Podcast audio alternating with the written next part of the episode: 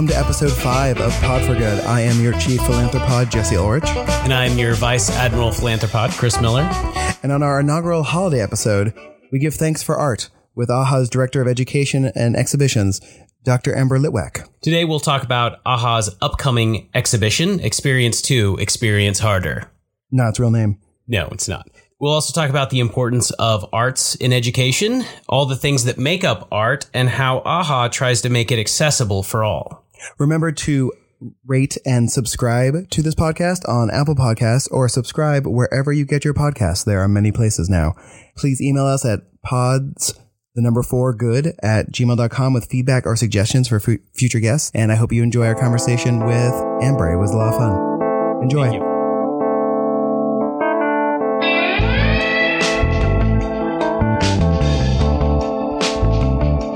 Thank you, Dr. Amber Litwack, for joining us today. Happy to be here. So, why don't you tell us about AHA?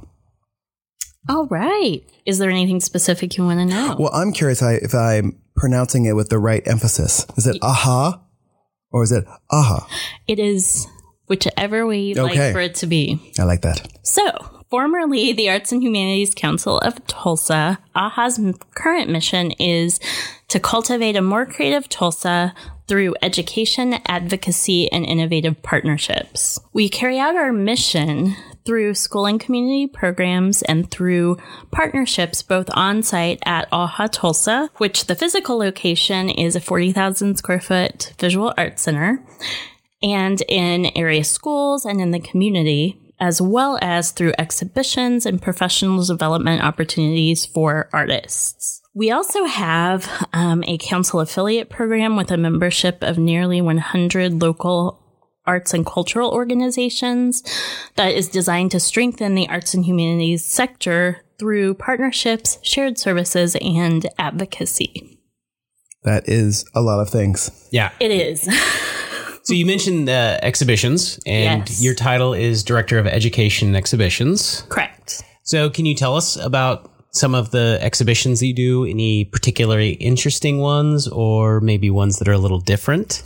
Sure. So there, um, currently we have up what we call the experience, which is a large scale immersive arts environment that was created by five local Tulsa artists. This version of the experience will be up through December 29th of this year. We're actually going to tear all of that out and start over um, and reinstall a new version called the Experience Imagine, this time with six local Tulsa artists. Um, and it's going to provide, it's going to really level things up. It's going to provide a completely new opportunity for Tulsans or anyone visiting the Tulsa community to experience immersive art. Was there a discussion about whether to call it the Experience oh? 2.0? You know, honestly, that was never formally on the table, but that was a working title Okay. for, for some time. Experience two, experience harder. Yes. Experience harder. That's that's perfect. I mean, it's it's pretty intense, and I've only seen the entrance of it. I'm just like, whoa, there's a big eyeball that's staring right at me. there is. So I know in your background that you've studied education and you've studied art history and art in general. I have. And so my, my question to people who study art and who also study education is how do you explain how important art education is? You know, drawing on my background, I have a PhD in, in educational research from Oklahoma State University, and I really spent a lot of my time in school digging in really rigorously to all of the existing research on the value of arts and education. And there are so many studies. There's a huge growing body of literature that points to the numerous benefits of the arts, both in school and a community setting. And so there there are so many there are so many numerous benefits.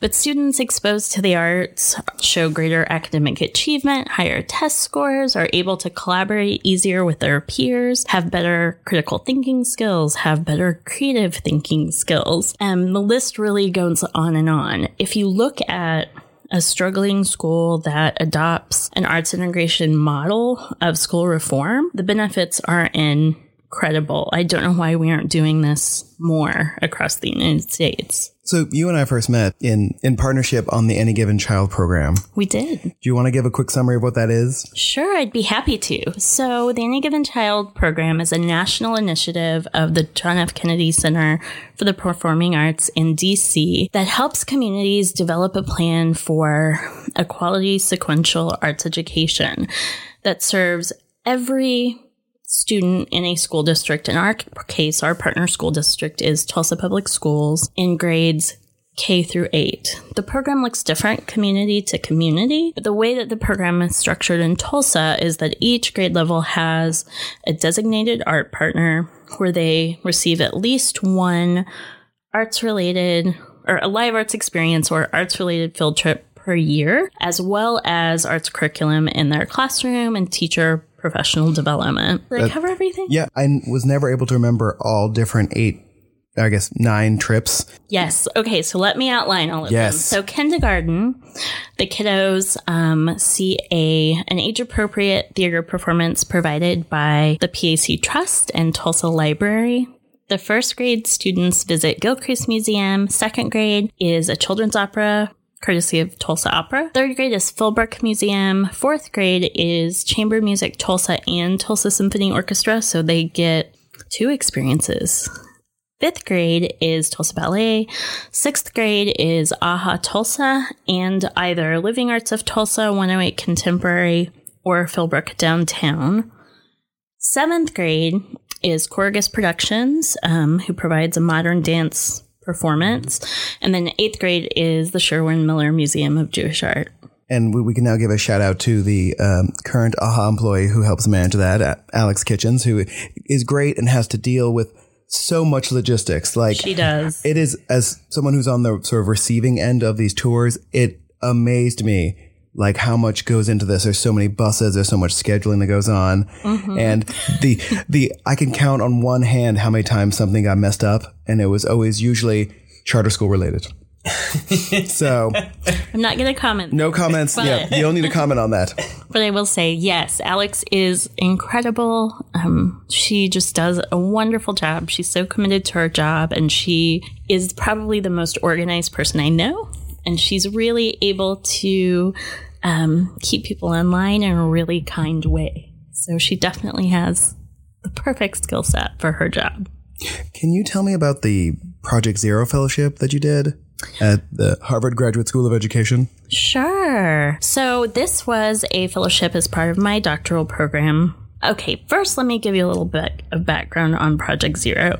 So Project Zero is a an initiative of the Harvard Graduate School of Education that its main focus is to study arts education and creativity in schools. And so um, it's called Project Zero because at the time this this research started, um, there really was zero, almost zero research in that field, and so they have contributed an enormous amount of um, research and scholarship to frame the importance of the arts being part of the school day every single day, honestly. But they have a couple of programs, and, and the one that I, uh, that my fellowship centered around is making thinking visible. And so they have very um, specific strategies, some of them focused on works of art, and some of them that are actually broadly applicable to other disciplines that really allow students to be able to make their thinking visible. So there's a lot, of course, it's really focused on metacognition and students being aware of why they have the thoughts that they do about whether it be a particular work of art or you know whatever it is that they're studying. Um, it's really applicable. They have lots of different what they call thinking routines. Um, just to give you an example so there's one that could be used with a work of art or a media image called see think wonder. And it's a really basic routine where students discuss you know as a group what they're seeing, what they think about what they're seeing, and then what questions they still have. So there's lots of those nifty thinking routines, and that's really what my time there uh, focused on. So there's been a lot of studies and research showing that critical thinking has um, not developed as well in especially millennials and Gen Z. And that seems to coincide uh, along with uh, when arts began to be de emphasized in schools. Has your research shown that there's a connection there? I mean, yes, absolutely.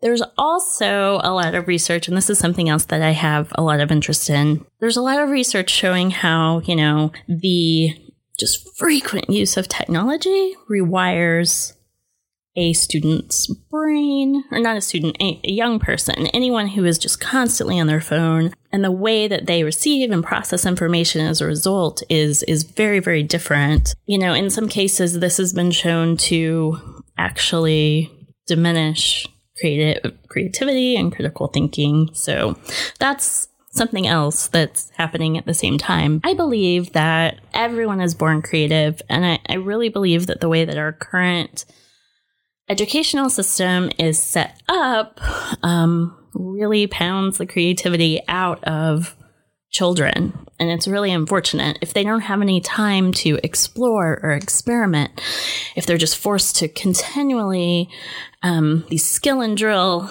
you know, lessons to perform well on standardized tests, you know, that really that changes their brain structure and they they lose the ability to learn how to do things like experiment and use their imagination, etc.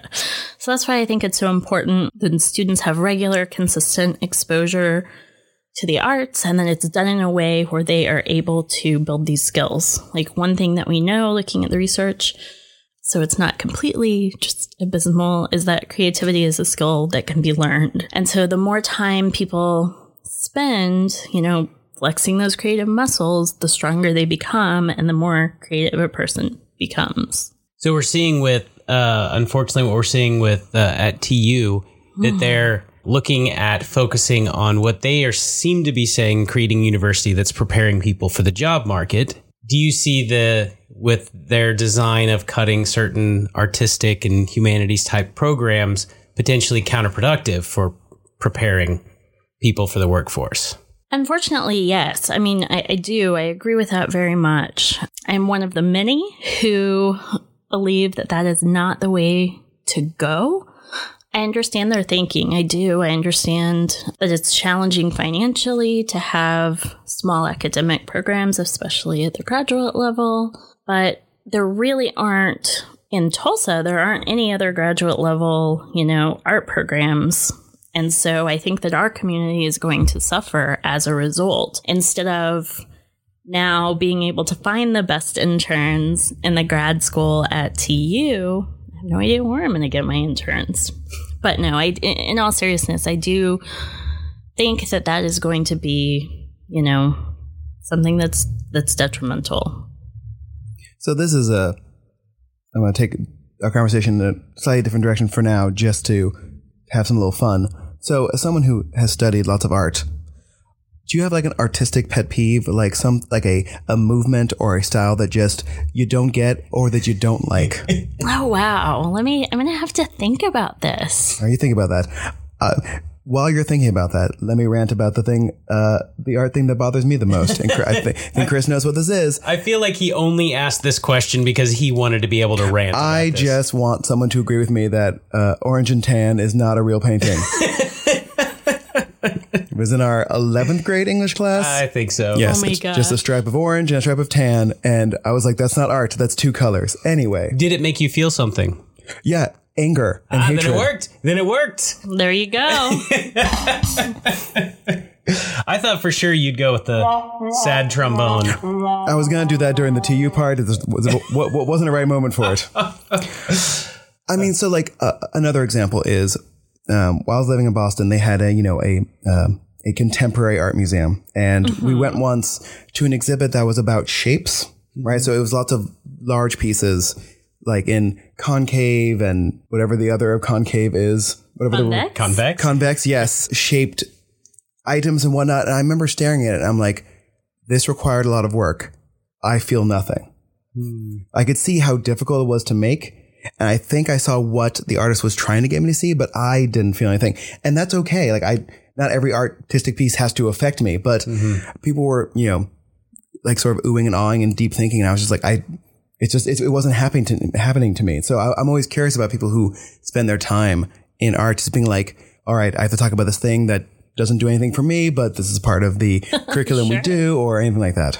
Yeah, well, that's, um, you know, different people resonate with different things, and that's okay. But one thing that you did get was, you know, you could appreciate the amount of time and the amount of effort that it took to construct that piece.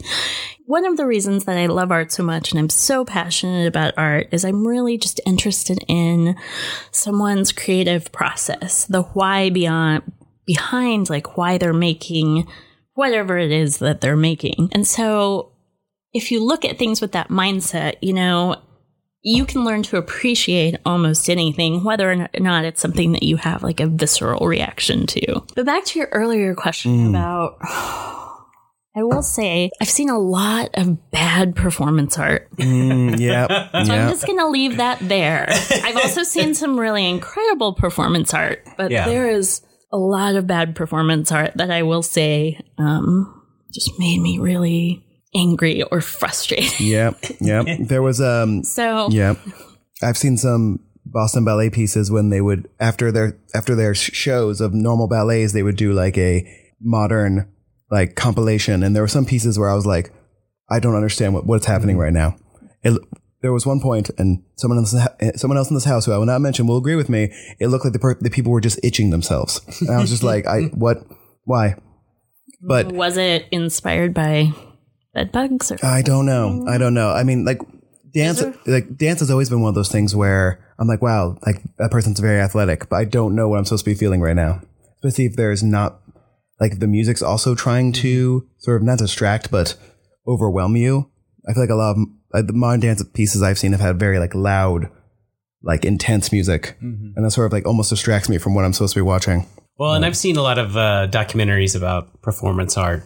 Some of them honestly seem like they're a parody of themselves, which I wonder if that's what they're going for. But Meta. Hmm. would you ever see AHA doing like a true performance art type, the kind where it's like it's going for 12 hours a day, somebody there, you know, sitting at a chair yelling at people or whatever interesting. Never say never, but I would try to. I think that that would be a long discussion with our exhibition committee, and we would be fully prepared to articulate the merit of what it was that we were presenting. Okay. Well, yeah, there was a, I think, I think it was in Chicago, uh, performance arts piece where this woman just smiled at you, and you could sit there as long as you want, and she would just smile at you, and it, apparently it was very moving because like people mm-hmm. would relax and. You know, and at first I I mocked it as like, cause I'm a sarcastic person, but then I thought about it. I'm like, we don't just stare at someone's face, mm-hmm. a happy face for that long, that often anymore. And so, Well, and how many people who went to that went the whole day without a single person smiling? yeah, true. yeah. You know, so it could be really impactful to people. I don't disagree. Yeah. In artistic communities, what is the kind of art that other artists make fun of? Is it performance art? Um, if you don't want to say, I'll just play a sound effect instead. All right. Yeah. So one thing I do appreciate about AHA is it does seem like with a lot of the exhibitions, there the the story is there. A lot of museums I go to, maybe you get a little bit of blurb about the artist, but it's not a story about the artwork itself. So is that intentional? You mentioned you like the story. Is that intentional? It is. It is very intentional. It's really important to me that whatever we present, we provide solid interpretive materials to mm-hmm. really help the public connect with what it is that we're presenting. Well, and some of them have been, you know, controversial, whether whether it's the subject matter, the mm-hmm. way it's depicted, or often it seems what the public ex- assumes it's about. And I think sometimes the story helps with that. Correct. Absolutely. And yes. I've noticed, and I think this goes to Chris's the previous question, that the sort of art that AHA exhibits for people to come when they come to your very large space are usually more like challenging to people's standard idea of what art is. And I appreciate that. But I, I'm, I'm also curious about what is, when you're in conversations with people about art in general, how do you get them sort of out of their comfort zones of the art that what would normally be called art to them in the small amount of art education we've all received? Well, um, it, first of all, it depends on the audience. You know, we really try to provide tours and support um, and custom tailor those things to the audience that's coming in. So we'll ask a lot of questions beforehand to learn as much as we can about that group so that we can really meet them where they are. Going back to the interpretive materials we provide, you know, we really try to use a tone that is not overly academic, that's very approachable, um, and translate things into terms that most anyone could understand.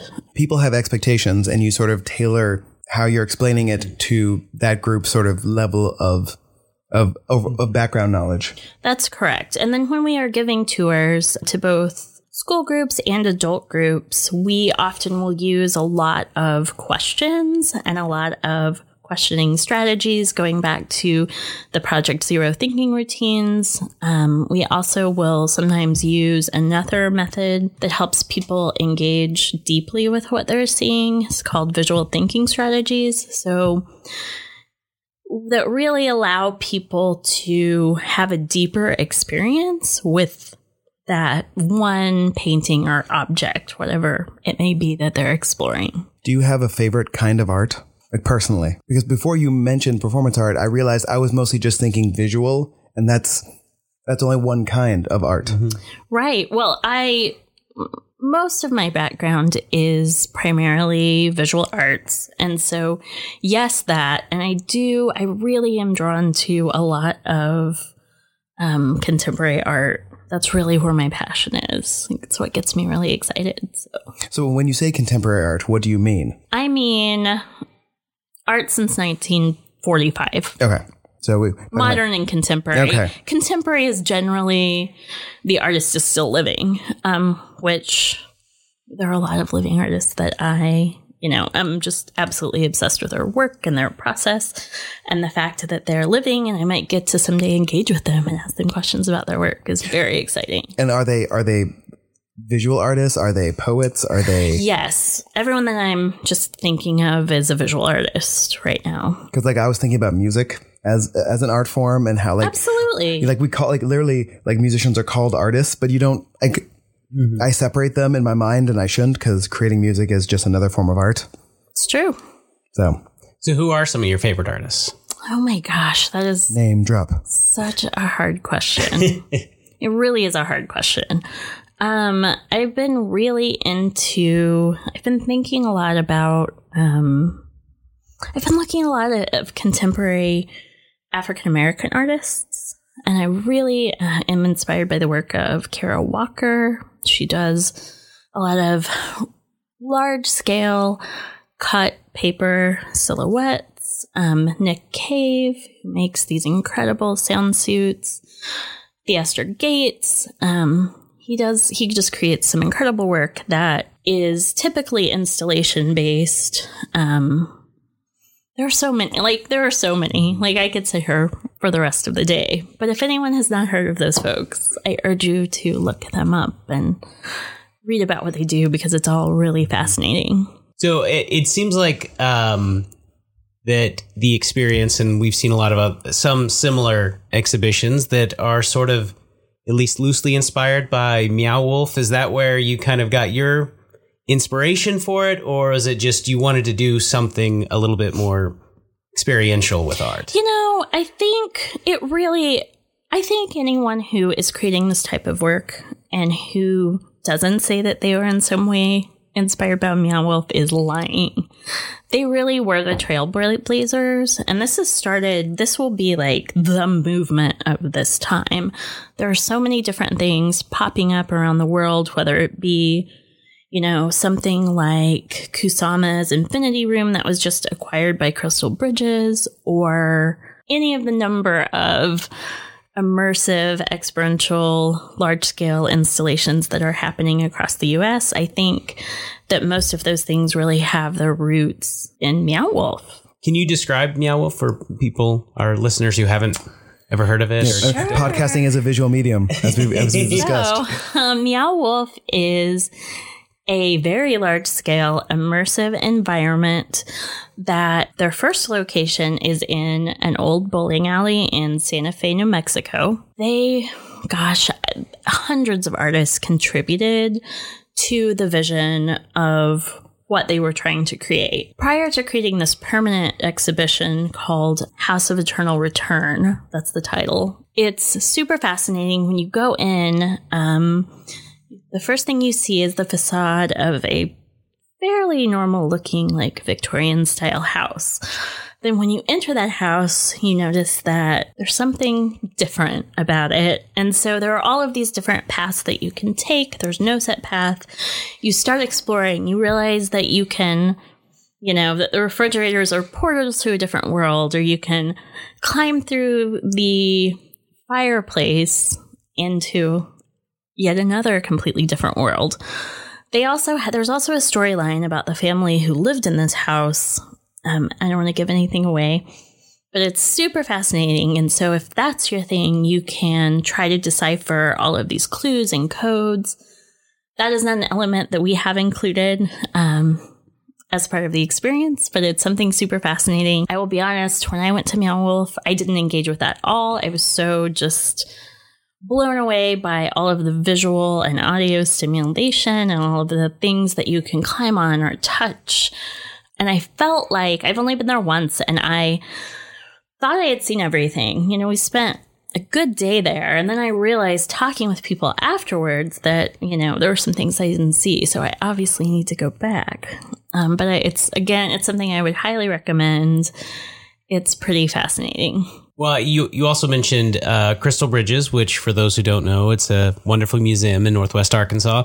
But it seems like they also tried to make art a little bit more accessible with what they do in some of their trail system and stuff like that.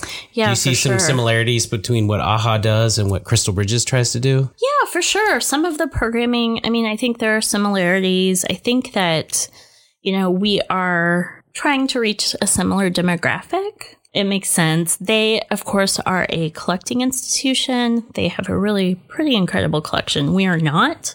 That's one common misconception about AHA. We just show traveling exhibitions. We don't have any type of, of permanent collection. I didn't know that. Yeah. Yeah. Are there Most any people don't. Most are there any other assume. misconceptions about AHA that that you run into? I don't know if it's misconception so much as it's we've really worked the past couple of years on our branding. When we opened our new facility, the organization had had been around already for 50 plus years. We used to office out of um, Harwelden Mansion, which is an historic mansion off 21st and Riverside in Tulsa.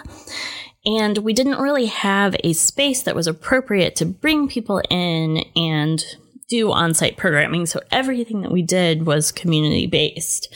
So when we opened AHA back in 2011, we built the building from scratch, but it was very, our identity became very complicated and very confusing. And so we've been really trying to streamline our branding so that people um, understand that we are the same organization essentially with a different name and that our mission now has broadened since that we now that we have a space that we can actually let the public come in and see exhibitions and create our own site and etc and that it is aha all lower caps. It is. That was that is part of our new branding. Um, we have a new logo. Um, yes, so that is all that has all changed, and hopefully will stick for a while. You mentioned Harwelden, and our listeners expect us to ask the tough questions. So I have to ask: Are we ever getting a Harwelden murder mystery, or or just a aha murder mystery dinner again, even if it's not at Harwelden? Please say yes. I know it was honestly one of my favorite things as well. We we won the costume contest. We one did. Year, We did. Which year was that? That was the superhero themed one, That was a good one. and uh, we also won the murder mystery one year. You good job. Yeah. So I think that was the same year because I've only been both? once. Yes, because I've only been once, and then it Okay. then it ended. so we did both. Yeah. It was probably that year then. yes. Yeah. Yeah. Well, No. but congrats. That was amazing. Yes, Well, we, we had literally just moved back to Tulsa like three weeks previously. That's like the first thing we did. oh, good. Yeah. Well, So- yes. So probably not at Harwelden. Yeah. Um, they have, if you haven't been there, check it out. They have done some really extensive renovations, and the new owner has really big plans for that space. So I don't know that it would be feasible to do it there. We've talked about it. I don't know that AHA is really the right environment, Yeah, if only there were some people with really large houses who could op- right? open up those houses for a fundraiser for AHA or mm-hmm. something. Yeah. So I don't know. You, you never know, but that is not an immediate plan right now. Sorry, everyone. Yeah. I know. No one's more disappointed than I am. I was going to ask, what is what does a typical day for you look like? Oh, gosh. You know, there's not a typical day for me. My job, that's one of the things I really love about my job is that it can vary so much from day to day. I oversee all of our on site programming, our community programming, and then our exhibitions.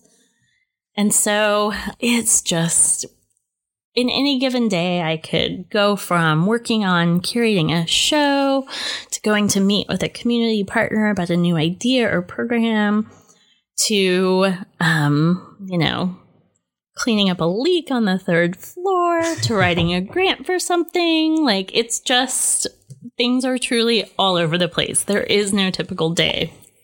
So, what's it like um, interacting with artists, especially when they're in the middle of their creative process, like with uh, the experience? It's usually great. Um, artists, just like all people, have their quirks and their, you know, preferences, and you know, for the most part, it's great. I like. I appreciate the pauses. Yeah, so that, that, was- that, was a, that was a very pregnant pause, and I appreciate it. So your office at AHA has a very, very long window that is easy for passersby to look in on you. Is that almost sort of like AHA wanted to do sort of a live exhibit and you are the exhibit?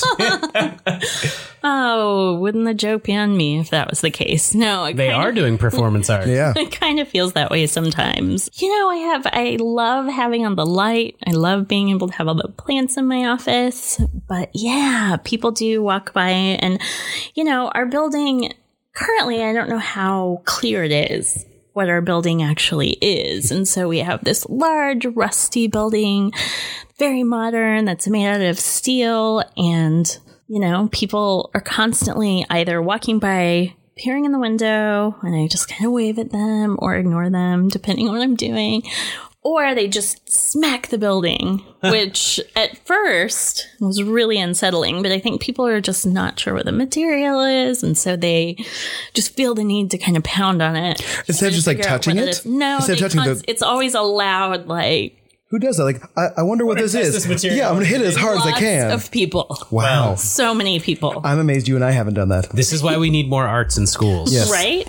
What is this? Hit it as hard as I can. That happens at least once a day. wow. So uh, I, you also have a lot of uh, educational programs, host classes. Jesse even did a podcast class there. So it I seems did. like Hey. it seems like you um, also AHA is sort of a space for creatives beyond the exhibitions. Yes, absolutely.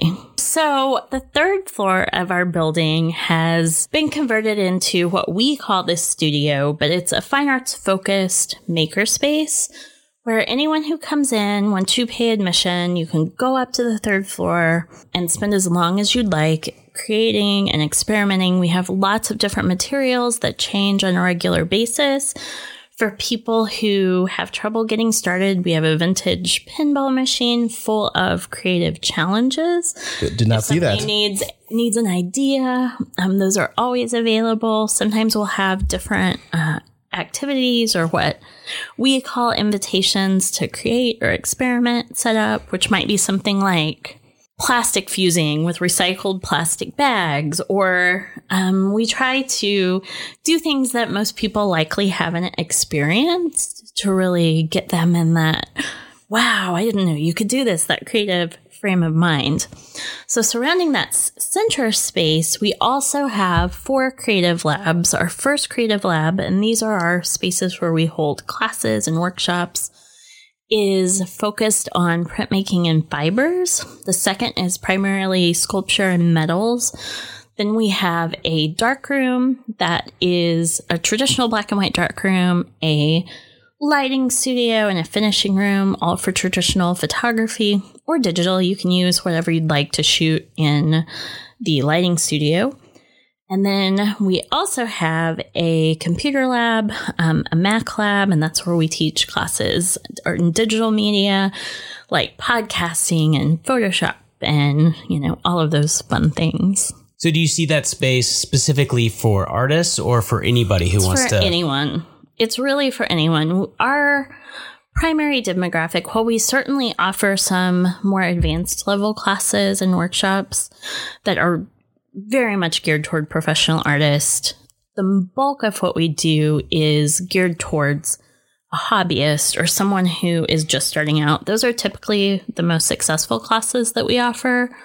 Another benefit that we offer artists um, who have experience in any given media, they can come in. They it's what we call scheduled access. They can schedule a time to work in one of our creative labs for an hourly fee, so that um, you know we really want to provide as much access as we can to those spaces. So anytime there's not a formal class or workshop scheduled, um, they just have to fill out a simple online form and can schedule their time. It's a really super good deal, and we get quite a lot of use out of that. So that's really how we're primarily serving our professional artists in the community. But otherwise, it's really for anyone and everyone. So other than the Experience 2.0, because I can't remember what its actual name was. experience to experience harder? Yes, Experience 2, Experience Harder. That's it. it's the new title. Yes. Changing all the, it's all a the marketing listen. materials. It's the best title. what else can? Um, Was it experience imagine? It's it is. That is the the current name. Experience Imagine. so Experience, Imagine, parentheses two, Imagine Harder. Now I can't remember what it was. Ima- Now it's imagine harder. Yeah, Imagine Harder. Experience boogaloo. Yeah. Sure.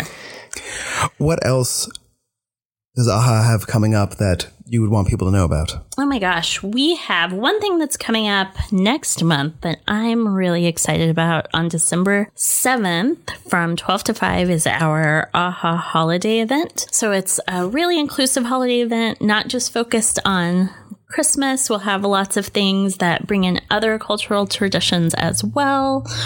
We will, however, have, you know, everyone has a human Santa Claus. So we decided that we wanted to do something a little bit different. So we are going to have a celebrity pig.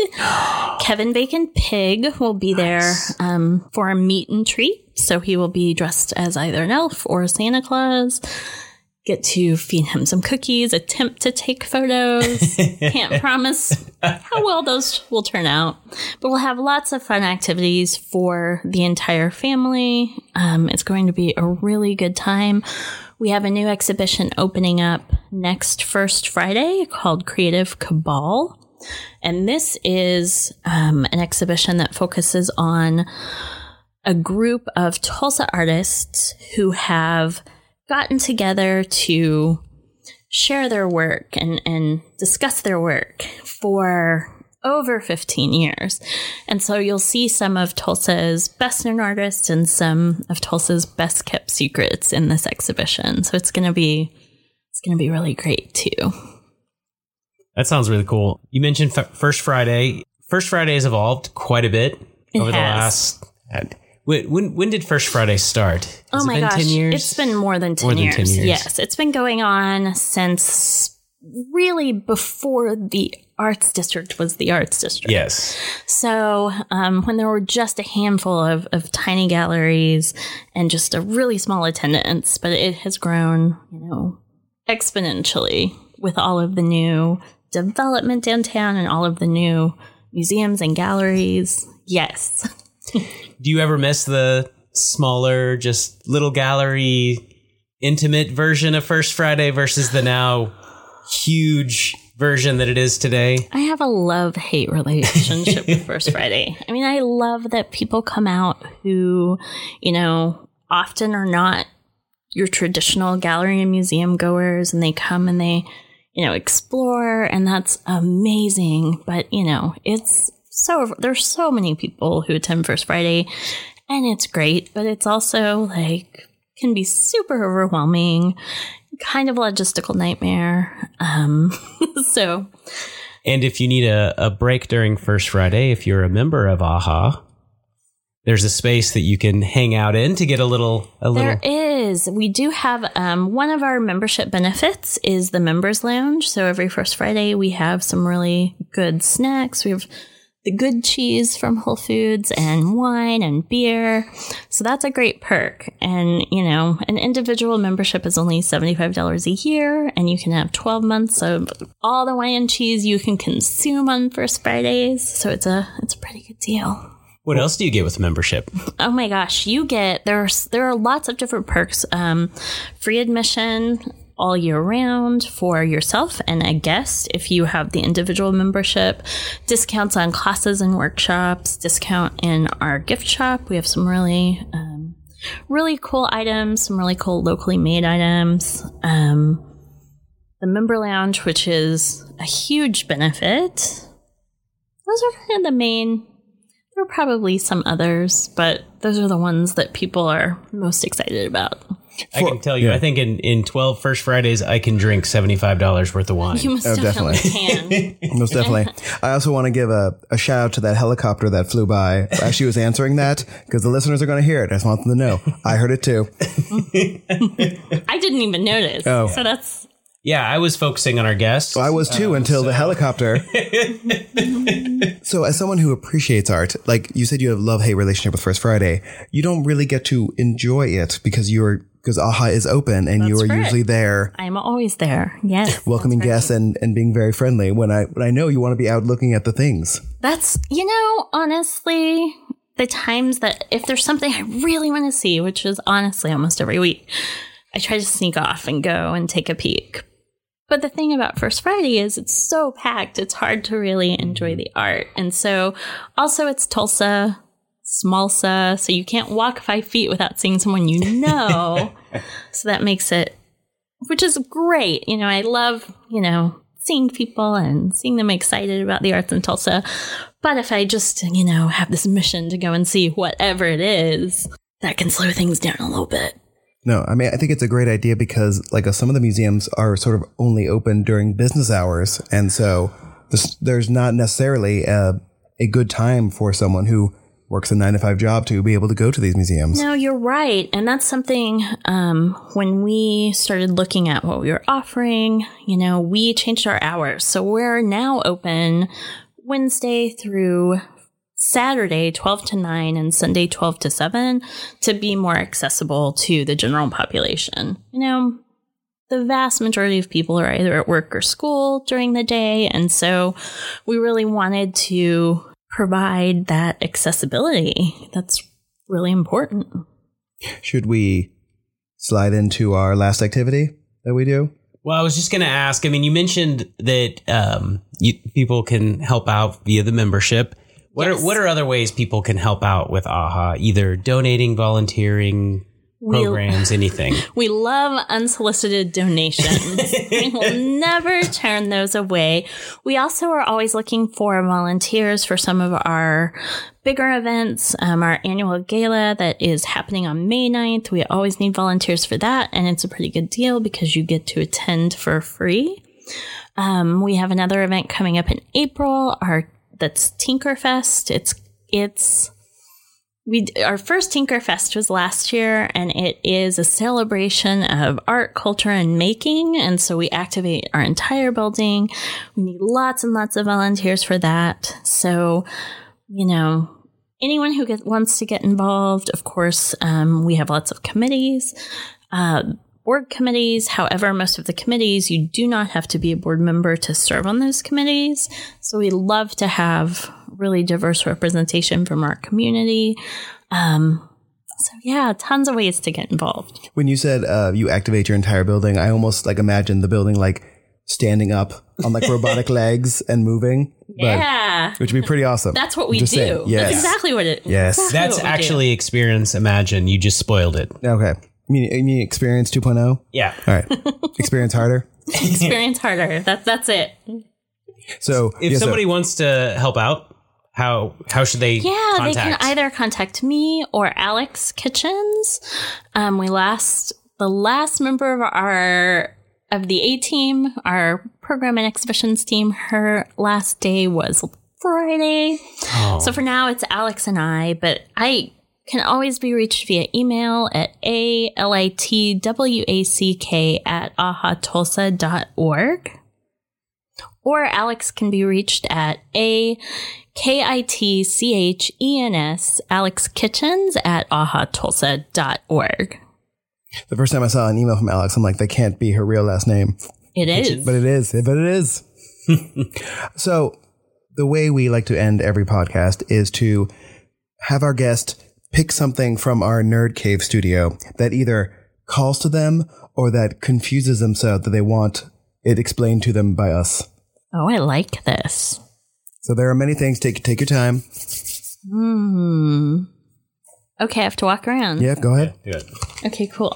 First one who's picked him. Yes. Yes. So what you picked was the Funko Pop of Groot from Guardians of the Galaxy, who is a large walking tree, who whose entire language is just uh, three words, which is "I am Groot."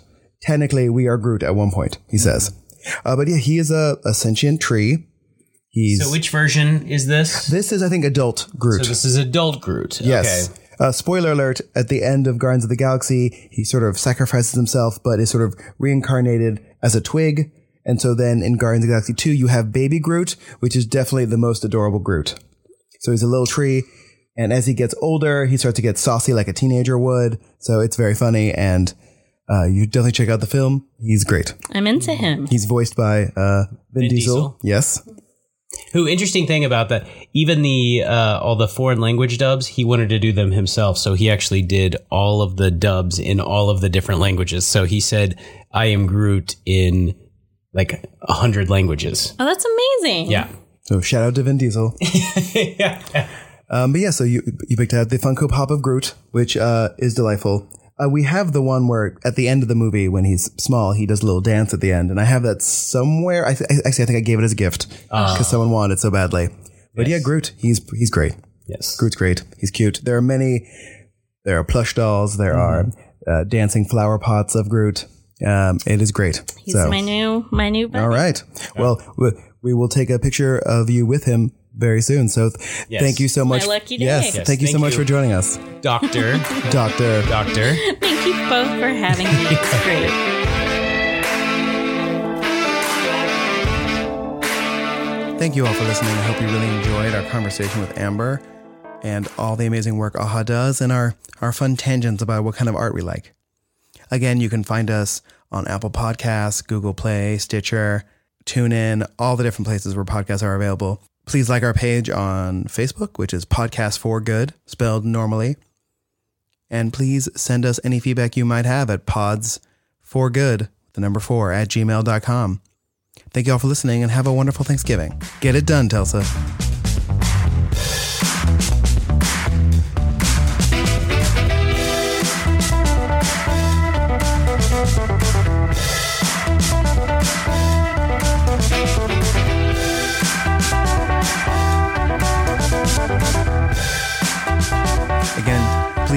Like our Facebook page, which is Pod for Good, I think. I should look that up. Our Facebook page. Ugh, do this all over again.